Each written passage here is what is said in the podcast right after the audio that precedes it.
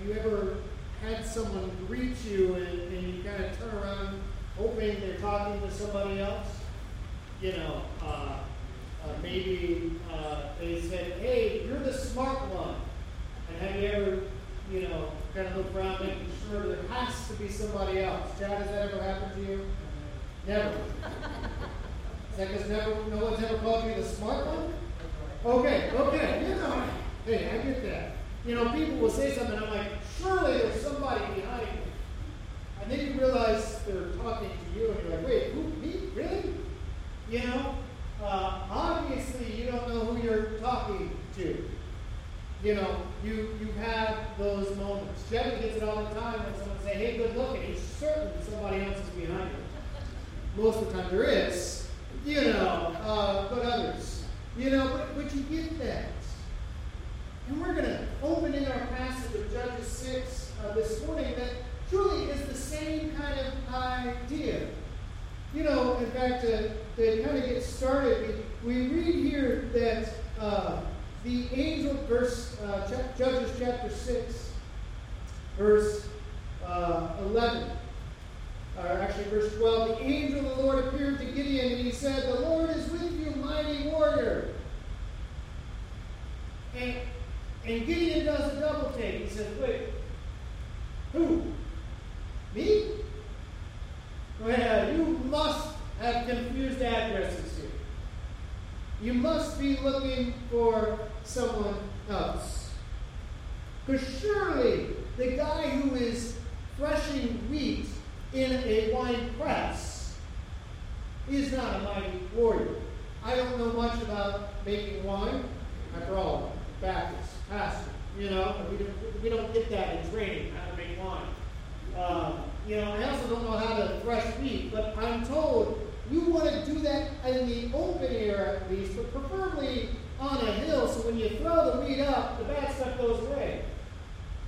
I know that with what I've been told, that when you're making wine, you want to be down because you want the good stuff to fall down. You're not supposed to interchange the two. That's like me trying to fix a faucet with a Phillips screwdriver when he calls for a flathead screwdriver. Ain't going to work very well with that. I might be able to do something, but it's not going to be best. In fact, this is why I love Judges 6.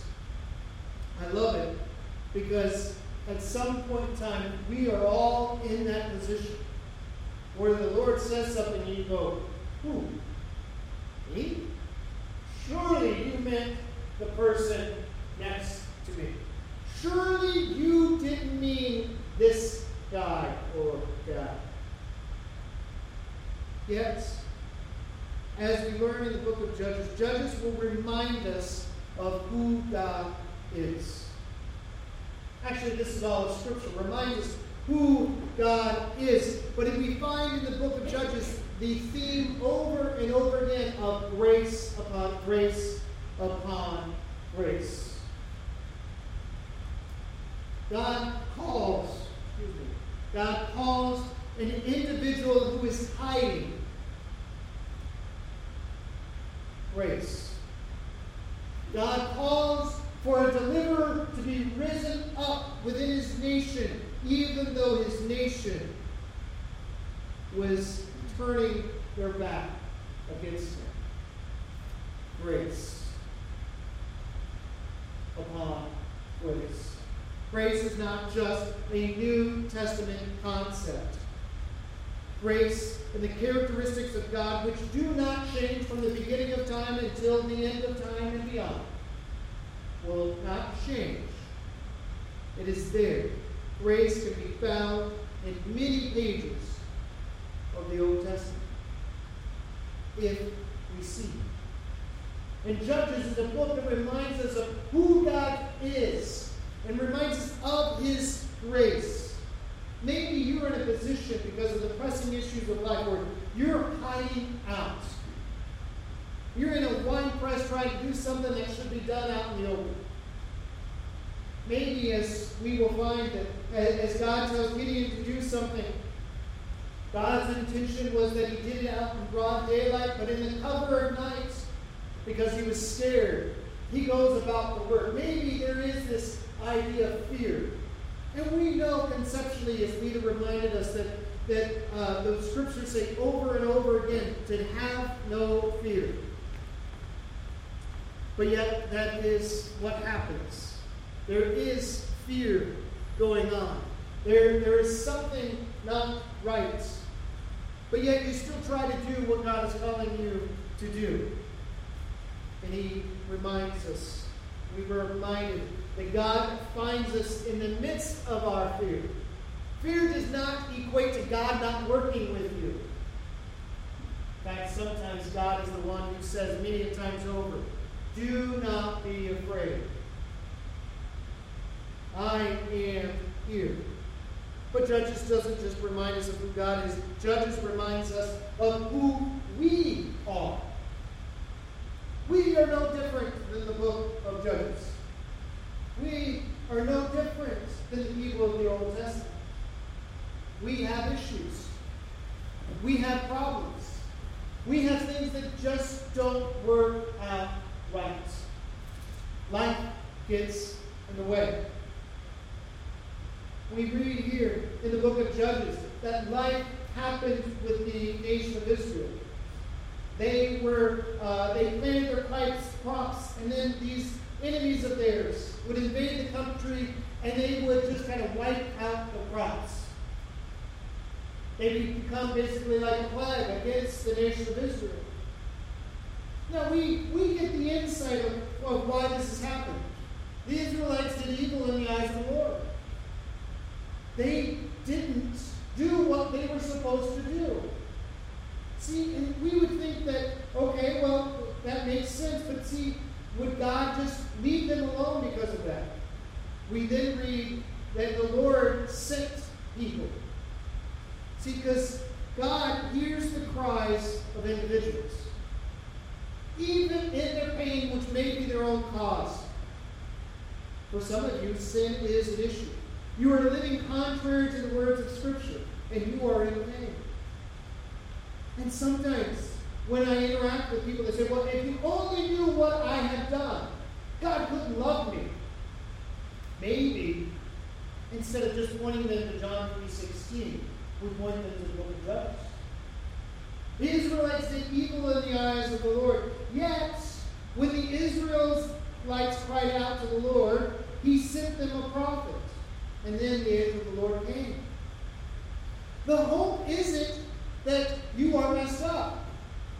I mean, if we just go around telling people how messed up they are, there's not much hope. The hope is God hears your cry even though you are messed up.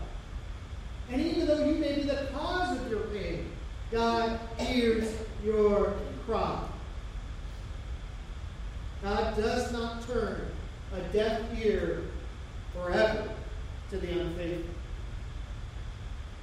Even though the nation of Was unfaithful, even though you and I don't live up to the standards of this book, God doesn't say, Well, you've sinned enough, adios.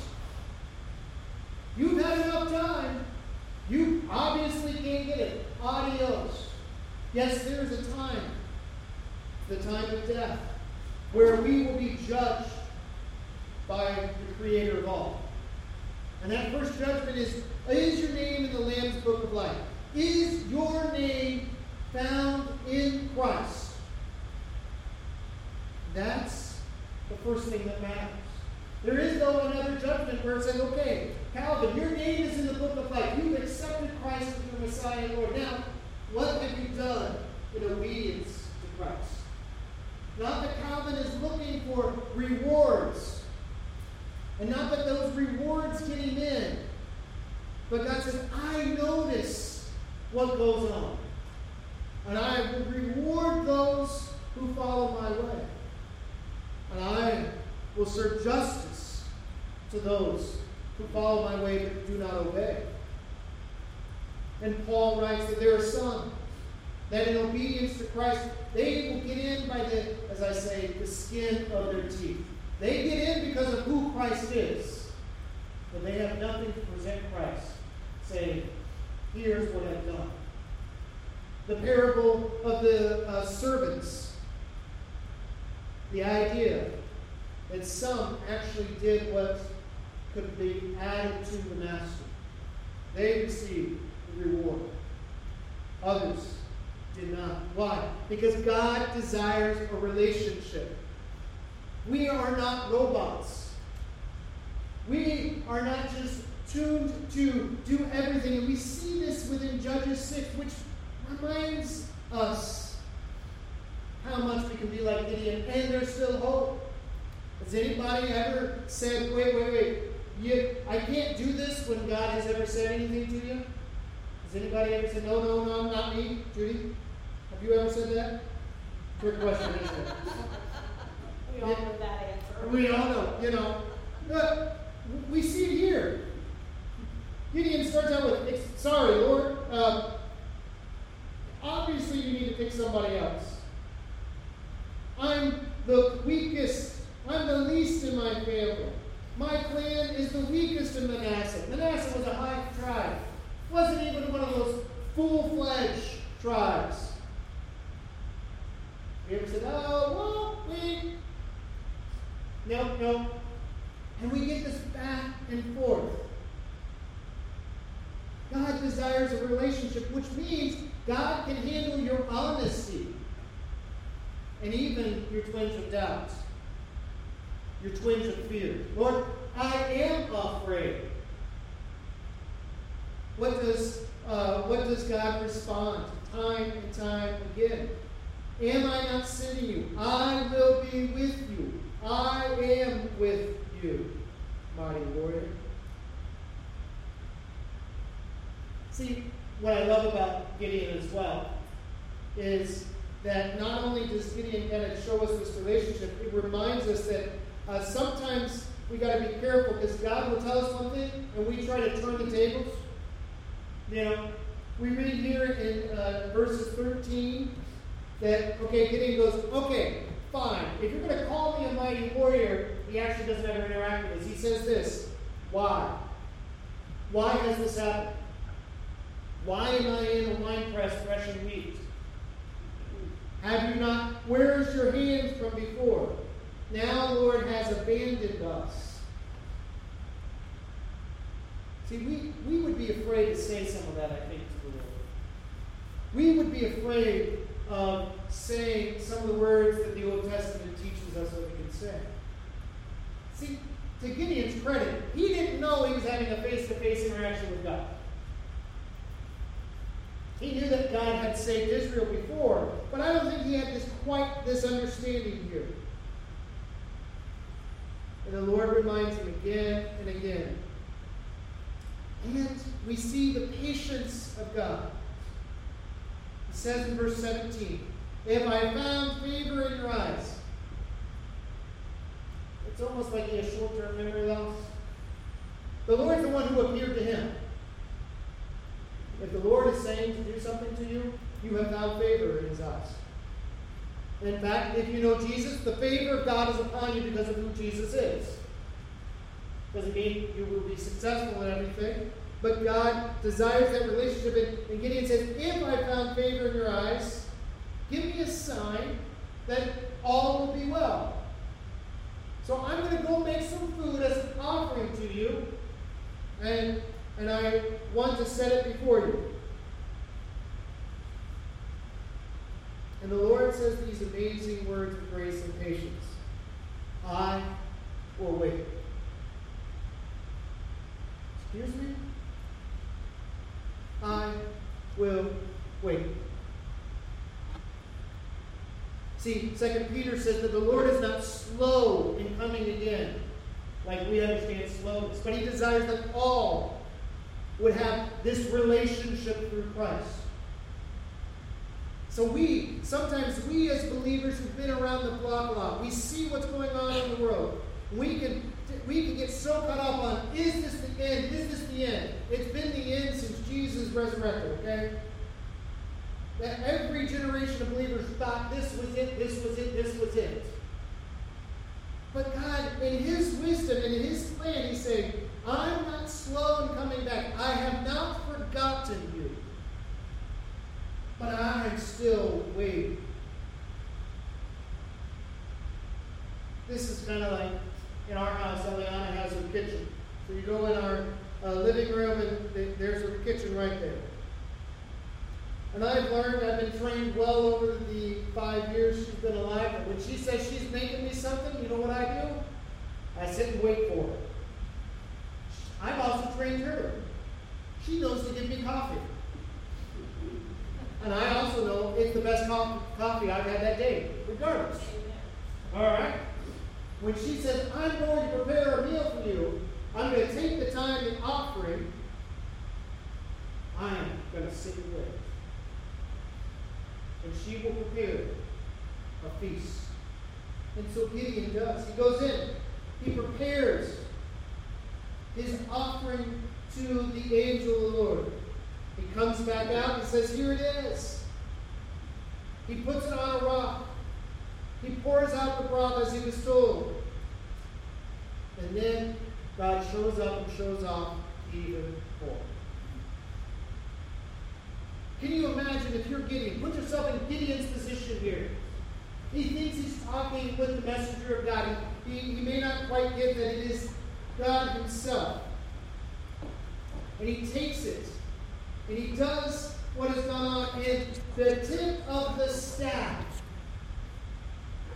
causes fire to come from the rock. You see that fire from the rock. It didn't have to come from above. It came from the staff at the rock and took care of everything there.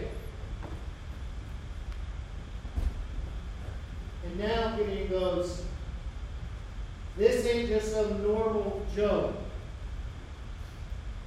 This is the Lord.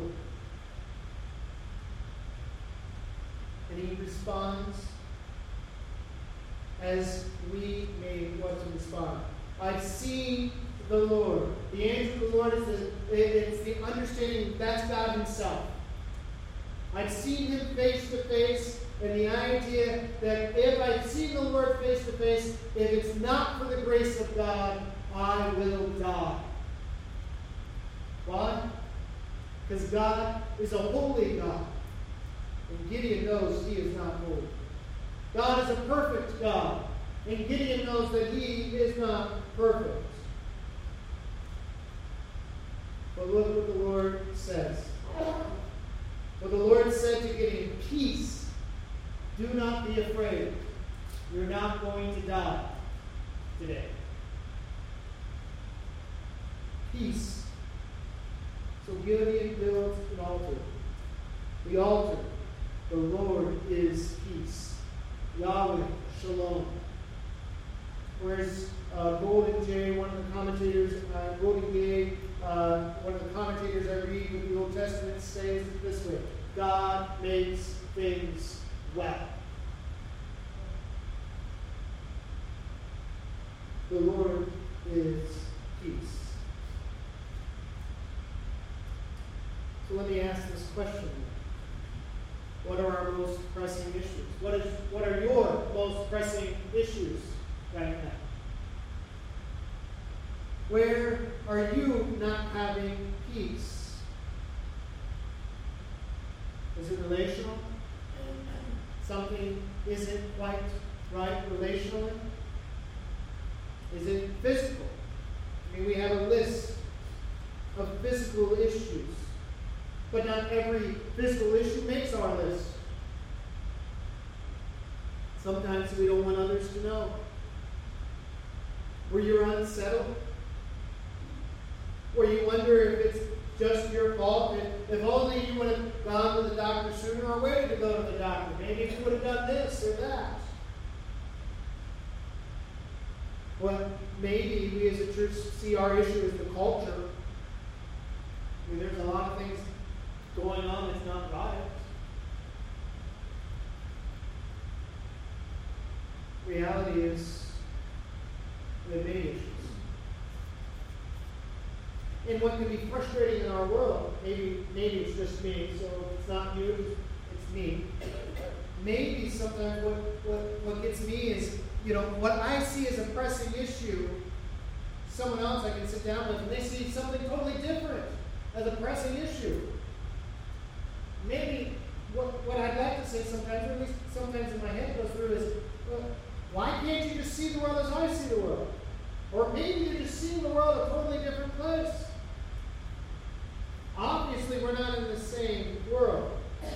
Yet, the reality is we are. Those who disagree with me religiously, spiritually, relationally, we don't have two different worlds we live in. We live in the same world.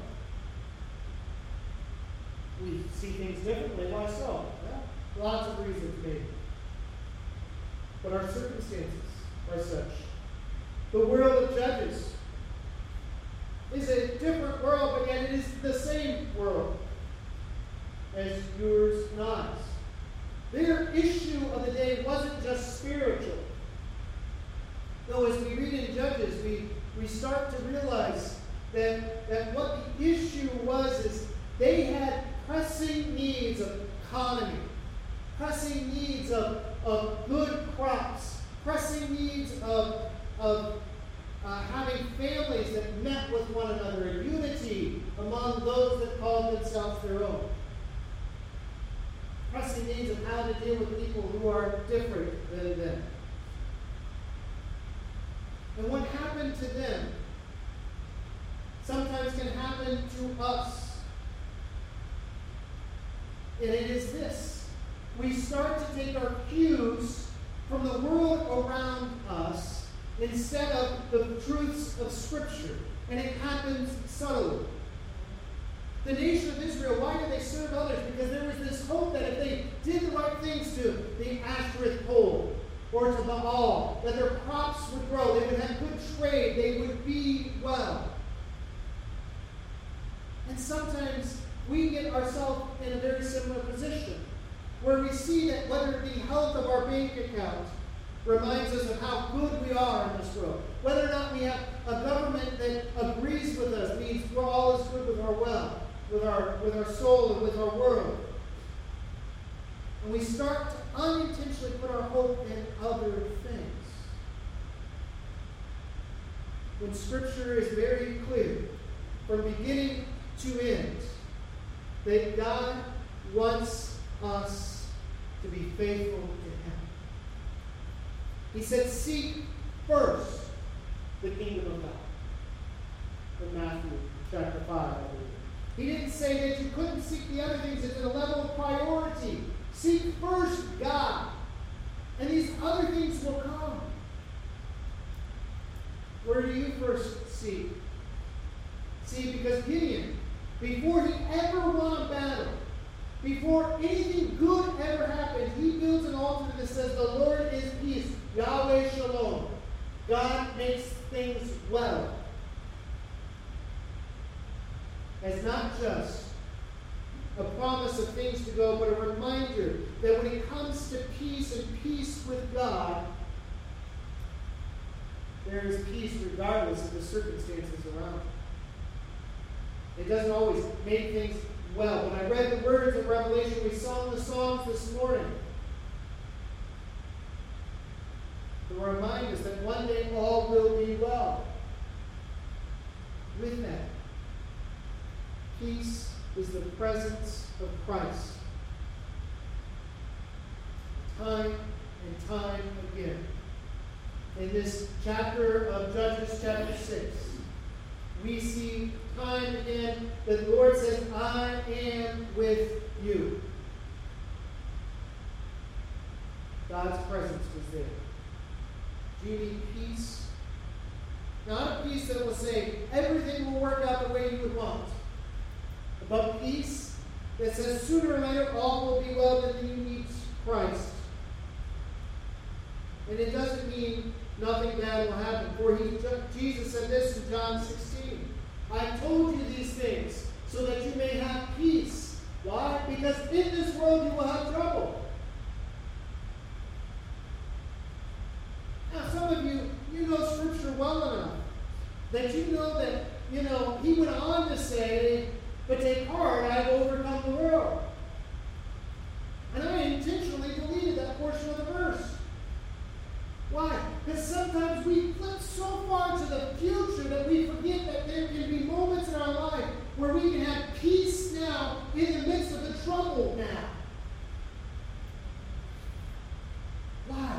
because Christ is with you. And one of the greatest promises of all of Scripture, in my opinion, stands with the calling of God known as the Great Commission in Matthew 28. It tells them to go, us to go. You are my witnesses. We want to say, who? Me? Yeah, you. You don't get a choice in the matter. Yeah, you. But he, he goes on to say, You will be my witnesses. You will teach. You will baptize. For surely I am with you always. To the very end of the age. If you are in Jesus, He is with you, not because you and I deserve it. We are Gideons of the world. And not because Gideon truly was a mighty warrior. Don't think you can do it beyond the power of Christ. Paul says something similar in these words Rejoice in the Lord always. I will say it again rejoice. Let your gentleness be evident to all. The Lord is near.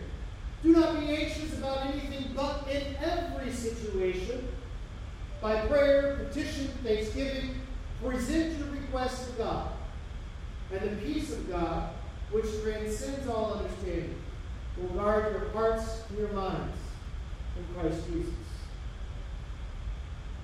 I love a couple things about this. One, it's a reminder God is near. I think it's a reminder in a couple ways. God is near as far as He can come today. But if you are a believer in Christ, He is near as in right in you. You don't have to go, where is God today? If you are in Christ, the promises of Scripture is He's in you. He desires that relationship. That's why He says, don't be anxious about anything, but in every situation. How are we going to take our anxiety? To prayer.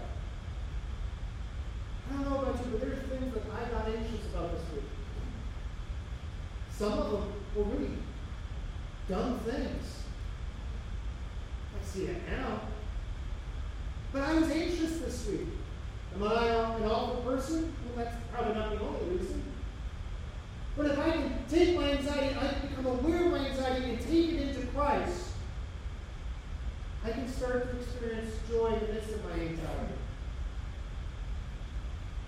And as I tell people I work with sometimes, let your anxiety be a gift.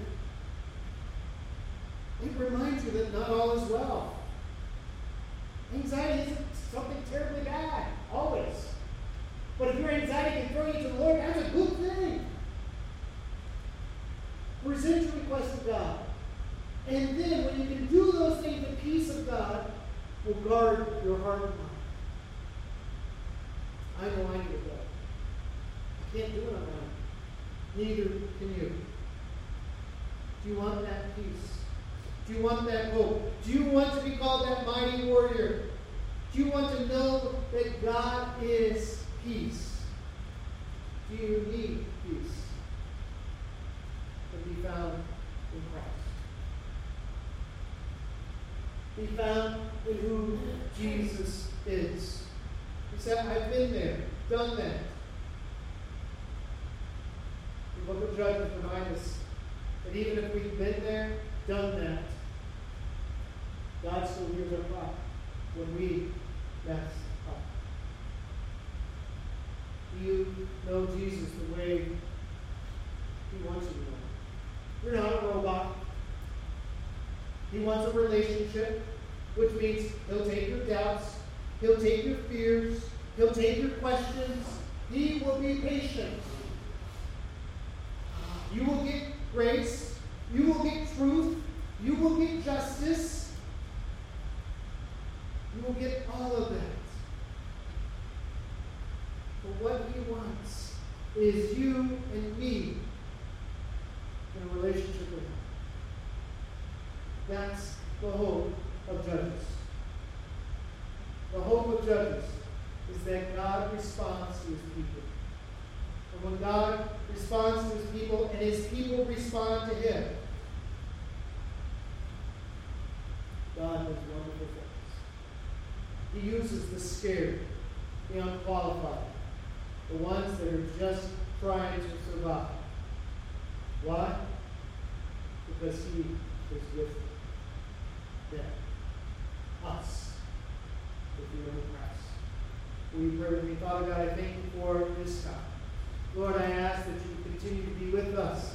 May we be found in you. May we come back to you. May we cry out to you. May we allow you to take our fears and our failures and our issues of life, and may we be found in you. And may you have your way. May we be willing to submit to you and to you alone. May we seek first you and your kingdom, and not the things of this world, as good as they are. And may, when we are anxious, and we will be anxious, we let our anxiety a driving force towards you, so that you will guard our hearts and our minds in Christ.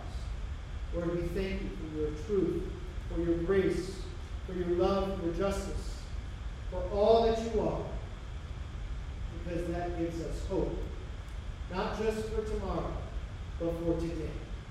And we thank you for it.